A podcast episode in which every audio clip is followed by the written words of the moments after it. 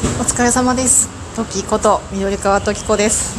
今日は出社直前に撮ってるのでちょっと騒音うるさいかと思いますが聞いてくださいよ。ちょっと私ね最近あの ZOZO タウンのセールでねちょっと安くなっていた私が買うにしては結構高価なね元ね1万6000円ぐらいのスカートを買ったんですよ。アーバンリサーチロストの。そう。まそれはいいんですけどそうそうそうそれでねそのスカートをま満を持して最近履いてたわけですよ。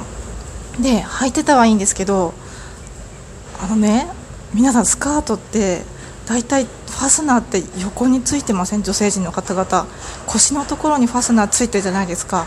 私もね何の疑いもなくファスナーを腰の横につけてもうね会社にね3回ぐらい着てきました。3回ぐらい履いてったんですよ。ルンルンで。もうやったと思って。